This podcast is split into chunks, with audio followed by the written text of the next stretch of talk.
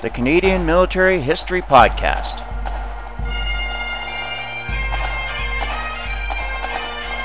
I'm your host, Mike Lacroix. Music provided by the 48th Highlanders of Canada. Today's guest, Sergeant Tristan Bankasing. We're doing a normal fire mission in the rush of doing everything fast. But what happened was I didn't read the numbers correctly. The bearing was not on. Welcome to the Canadian Military History Podcast. I'm your host, Mike Lacroix. Now, in the last few episodes, I really didn't have enough time to review the feedback from the listeners. And that's because I was traveling to Florida. I went on March break vacation. So when I got back, I was a bit rushed and I didn't have a chance to go over some of your comments.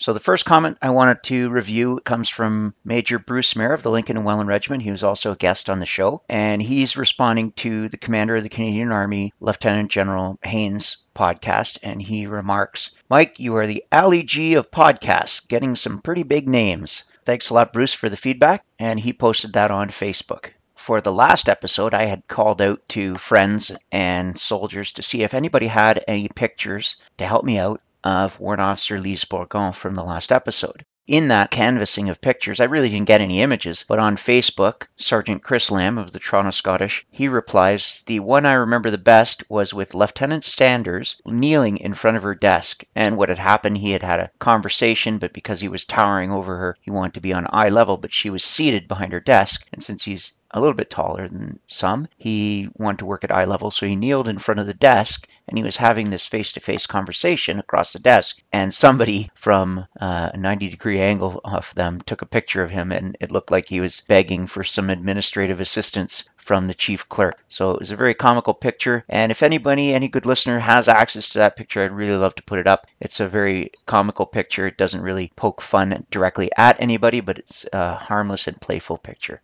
Now, jumping over to iTunes. I'm having a look at the rating and reviews tab on iTunes, and there is no new ratings or reviews on the podcast. Now, if you are enjoying the show and you do like listening and you are a regular subscriber, please take two minutes, three minutes, five minutes, whatever. Give me a rating and give me a review. Once again, if something is not being done to your satisfaction and there's some areas that I can improve, just like Lieutenant Colonel Mike Vernon helped me out with some suggestions and pointers in order to get a better production for you, the good listener, you can send me an email and help me out, point me in the right direction. But if you're very satisfied with what's going on and you think this is a top notch podcast, please go ahead, write a nice rating, give me five stars, and give me a review. And what that does, when you write a review and when you give me a rating, it boosts the podcast on iTunes and it makes it easier for other people just like you to find the podcast and enjoy the show. So please do take a few minutes and especially if you are a former guest on the show, I hope you would give your own episode 5 out of 5 stars. But nevertheless, give me a quick little rating, quick little review, and if there's anything I can do to make the show better and you don't think that I have earned those five stars, please send me an email at Mike Lacroix, CMHP at gmail.com and I will respond to your feedback. The final bit of feedback I want to go over comes from Rick Morrissey. Rick Morrissey says that this podcast sounds like a great idea and he's telling me that he served as a construction engineer as well as with the RCR. He says he served in Rwanda and Bosnia twice, and he had the privilege of being stationed at CFS Alert. So, Rick, it sounds like you're auditioning for a podcast. So, Rick, if you're out there and you're listening to the podcast and you're enjoying the show and you would like to be a guest on the show, please go ahead, send me an email Mike Lacroix, cmhp at gmail.com, and I will be very happy to have you on the show and we can schedule something. I would really like to hear your point of view from your experiences. Now, a couple of my goals when producing this show. First of all, I want to reach out to all aspects of the Canadian Forces. This is not supposed to be an Army Reserve of Toronto centric show. It's supposed to reflect the true nature and true makeup of the Canadian Forces. One of the areas that I'm having trouble breaking into is the Royal Canadian Navy. I've got two guests from the Air Force, and one of those two guests started in the Royal Canadian Navy. However, he wears a blue uniform today. I'm looking for sailors. I'm looking for officers of sailing vessels, even if you have only ever served on a stone ship. I want to hear from you. I want Navy guests on the show, and I'm giving you a month to get a hold of me. You have 30 days from right now to get a hold of me, or else there will be some consequences, you sailors. Get in touch with me, Mike Lacroix, cmhp at gmail.com, and I want to hear from you and I want to get your stories. Also, members of the Air Force, if you're out there and you're listening to the show, you're enjoying the show, I want to hear from you as well. I do not want this to be an Army centric podcast. I want to reflect all aspects of the Canadian Forces. And that goes for the Rangers and that goes for our cadet instructor list as well, because cadets have come up quite a bit as an influence on the show. So I want to hear from all aspects. If you are a member of the Department of National Defense and you've never served a single day in uniform, but you are also part of the defense team, I want to hear from you as well. This is supposed to capture all aspects, all experiences, all ranks, all services. Let's hear from you. The other area I have a great interest in breaking into is being able to reflect the true diversity of the Canadian Forces. And I was very lucky to encounter the guest for today, Sergeant Banka Singh from the 7th Toronto Regiment of the Royal Canadian Artillery. Sergeant Banka Singh grew up and was born in Toronto, specifically in Etobicoke, and his family comes from Jamaica. He joined the Canadian Forces in 2004 and he made the decision to become a gunner in the Royal Canadian Artillery. He has the good fortune of having served in two artillery regiments, the 5th Field Regiment in British Columbia and the 7th Toronto Regiment in, well, I guess Toronto. Although he wears the rank of sergeant, he holds the appointment of Troop Sergeant Major of A Troop in the Seven Guns. He also devotes his time to mentoring and developing the young cadets of the 105th Streetsville Royal Canadian Artillery Cadet Corps. Despite the fact that Tristan is a sergeant, he holds a degree in international hotel management and also an advanced college diploma in hospitality and tourism administration. The reason I draw that contrast, for those of you that don't know, it's typically assumed that a person who holds a degree would become an officer, whereas a person that doesn't hold a degree would become a non commissioned member and move up the ranks to the rank of sergeant. But more and more, we're finding that our senior NCM Corps is becoming more educated, which is a bonus thing. It's a great thing to see people going on, taking their degrees, and remaining within the NCM Corps. Here's my interview with Sergeant Tristan Bankasing. Sergeant Bankasing, welcome to the podcast. Thank you very much. You and I first met at the Warrant Officers and Sergeants Mess of the 7th Toronto Regiment, Royal Canadian Artillery, at Moss Park Armory in Toronto in 2012 during a brigade commander's visit. Yes, that's actually correct. I was a new sergeant at the time, and I was a bartender. and you came to the mess and you asked me to serve you a Kilkenny. Excellent. Well, I hope you're Smart Serve qualified because we could all get in a bit of hot water if not. I am Smart Serve qualified. I made sure that I took care of all that stuff before I got promoted. Excellent.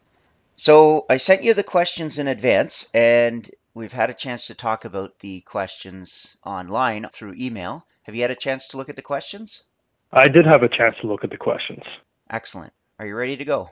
I am ready. So why don't you tell me why you chose to join the Canadian Armed Forces?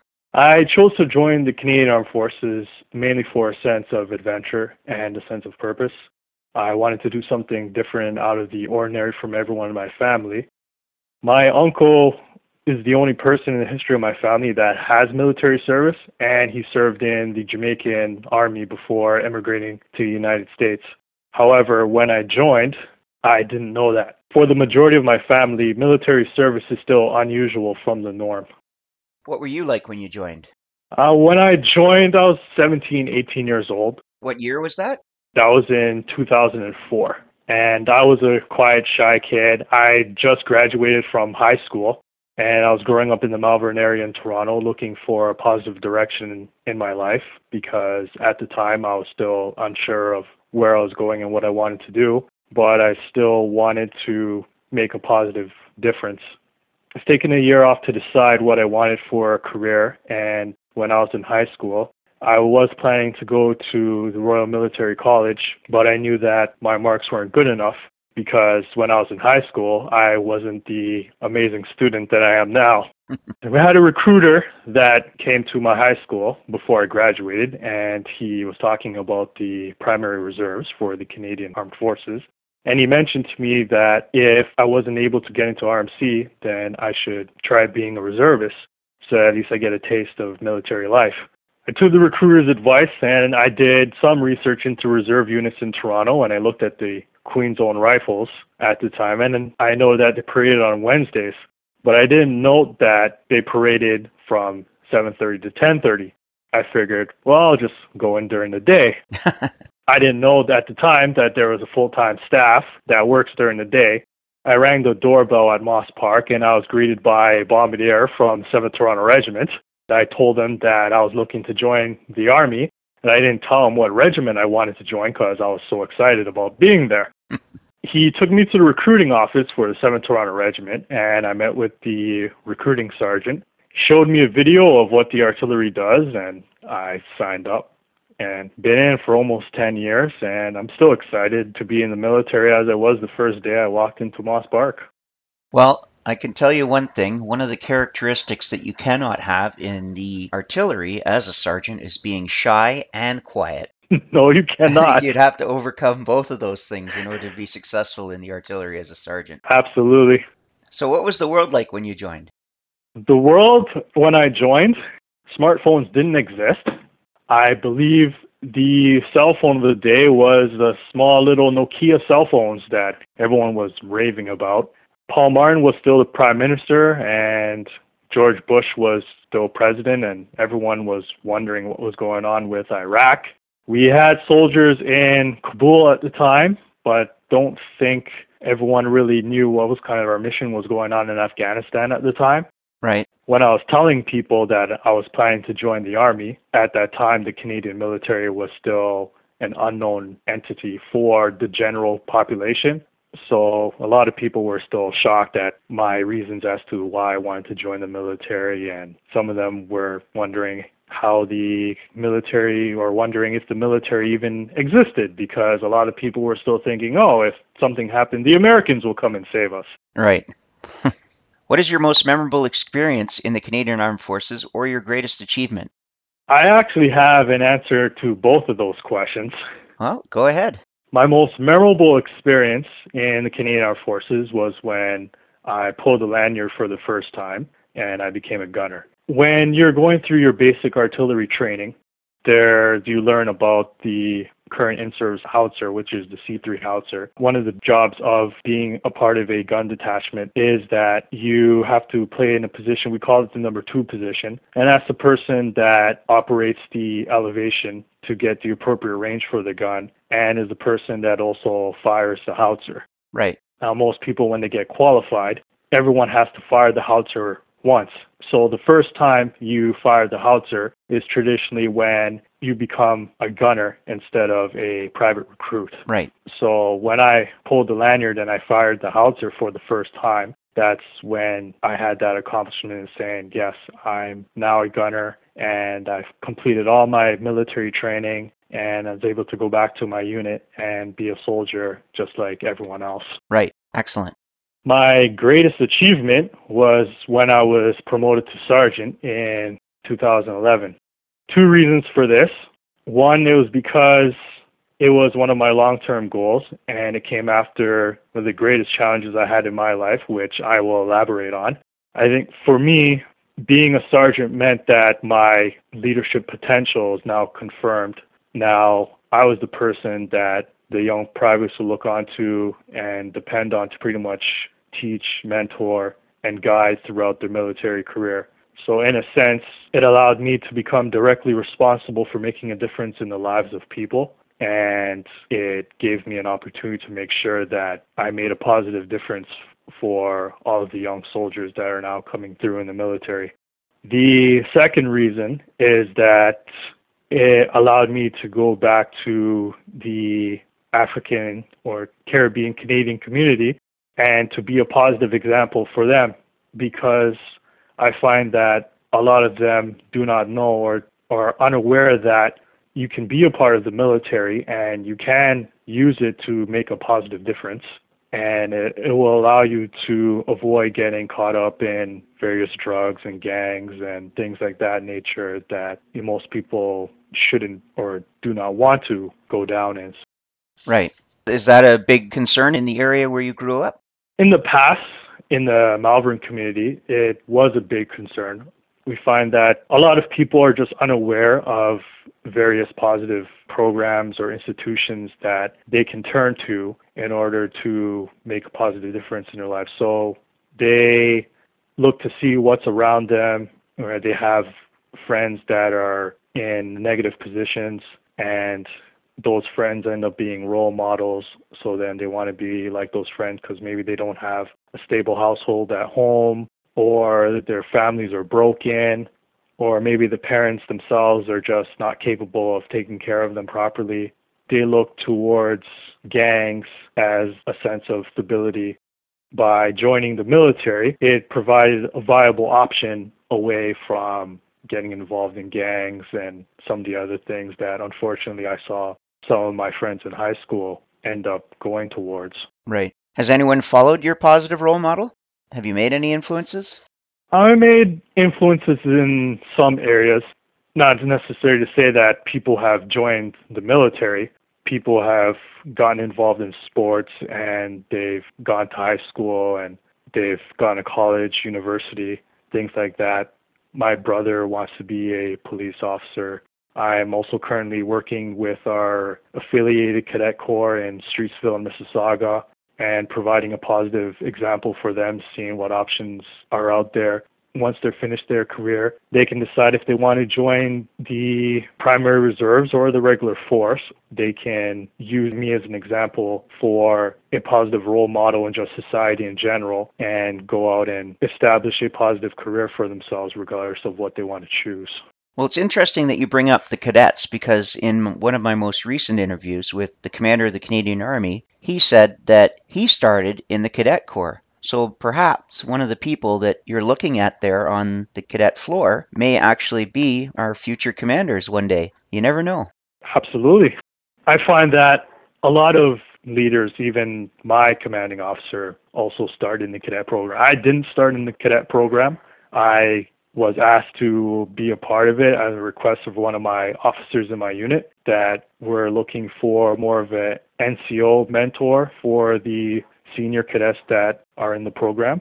I've been a part of that for five years now. Well, that's great. Let's move on to the next question. Who is your greatest influence, or who is the most memorable character that you've encountered? And again, I have two answers to that question as well. that's fine. Not a problem.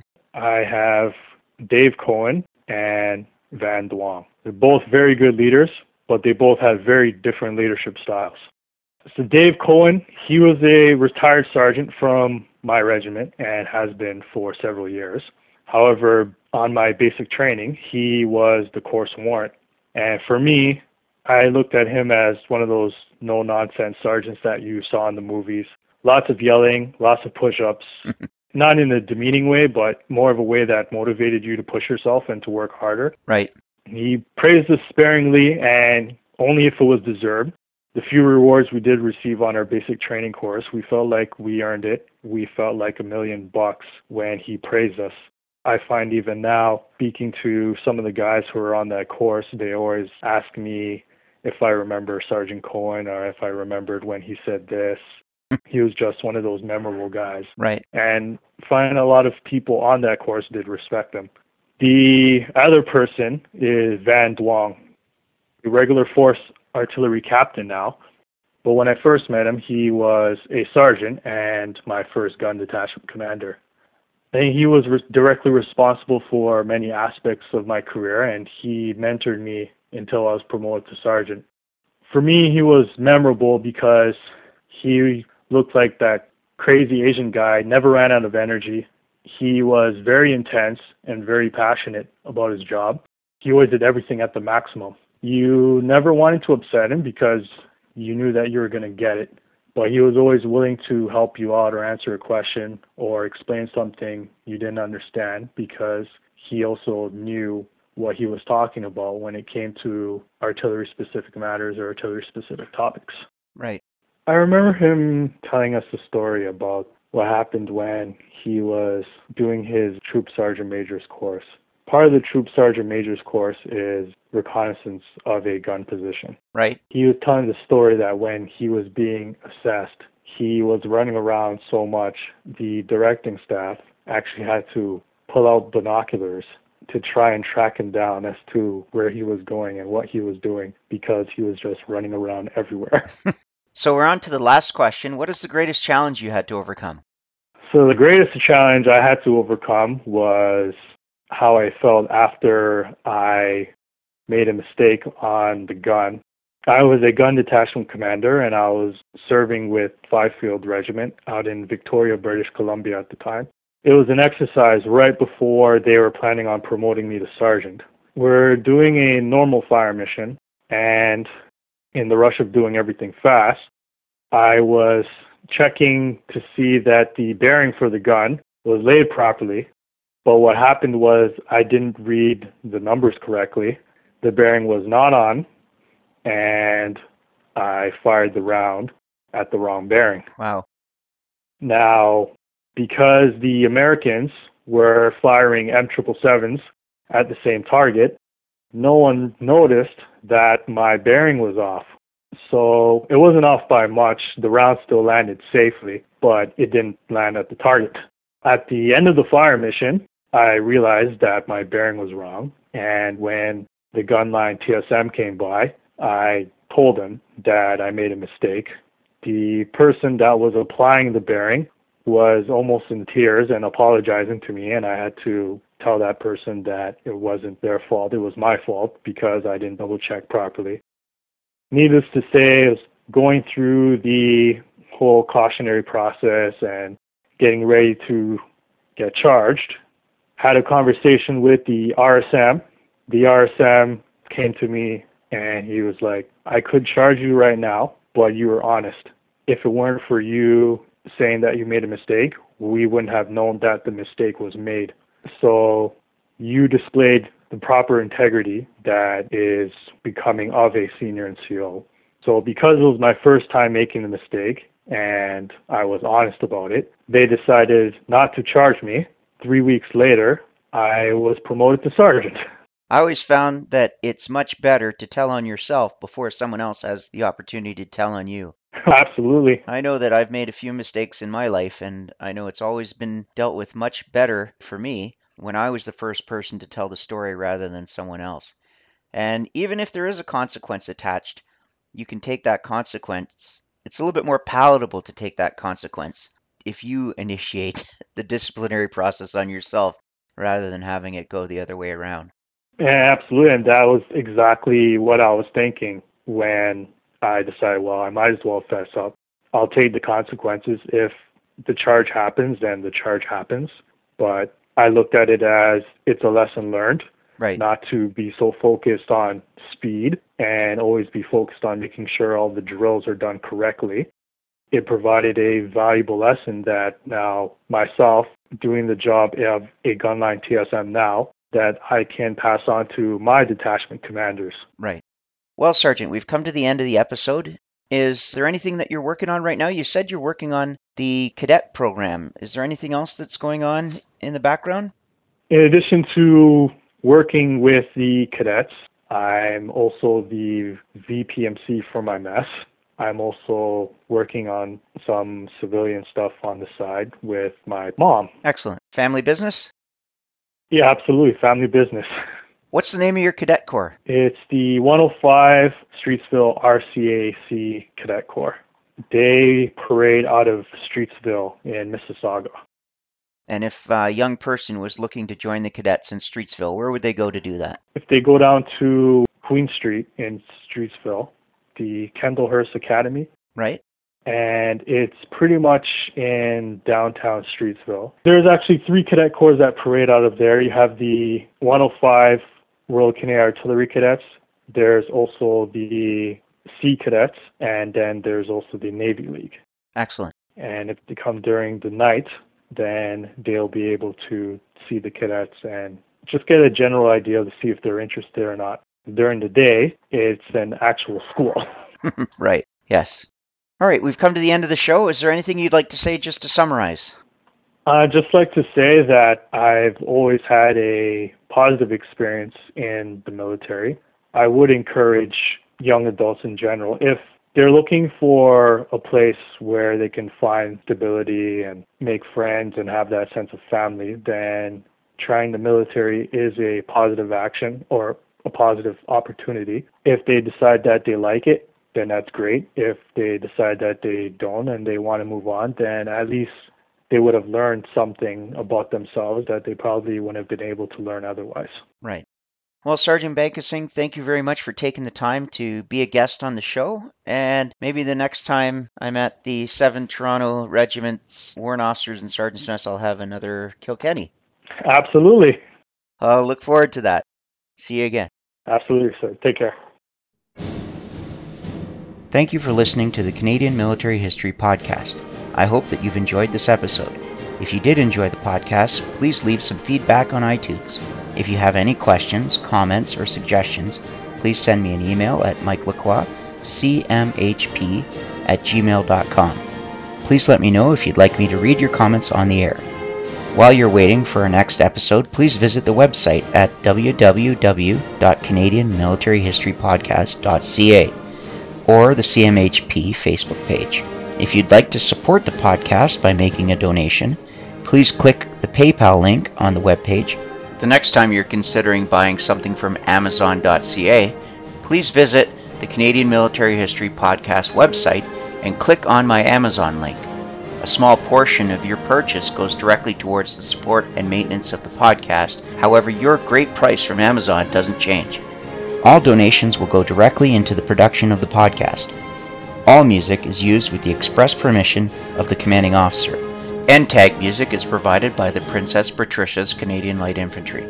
Views and opinions are those of the guests of the Canadian Military History Podcast and do not necessarily reflect the opinions of Mike Lacroix Productions, the Government of Canada, or the Department of National Defence. This is a Mike Lacroix production.